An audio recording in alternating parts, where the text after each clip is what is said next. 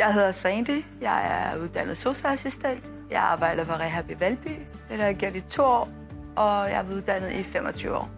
Kom bare. Halvdelen af vores øh, personale her er fysioterapeuter, ergoterapeuter, og så er vi assistenter og sygeplejersker. Noget af det, der gjorde jeg også virkelig glad for at være her og valgt at være på rehabilitering, det er at få lov at være med og hjælpe folk, der står i en svær situation, om det er en krise eller om det er at de for en eller anden grund ikke kan være hjemme lige nu, og så komme her, og man kan få lov at være med til at tage del i og hjælpe dem videre, og hjælpe dem på fod igen. Folk er her cirka 14 dage, 3 uger. De er her til de er så stabile i, at de øh, øh, kan komme videre herfra. Folk kan komme her, hvor de startede med at komme, hvor de blev liftet, og når så de egentlig tager herfra, så kan de gå med en rollator. Måden vi jo også kan stå i det som assistenter, er jo fordi vi har det her enorme tætte samarbejde med fysioterapeuter, ergoterapeuter, sygeplejersker, koordinatorer og visitation.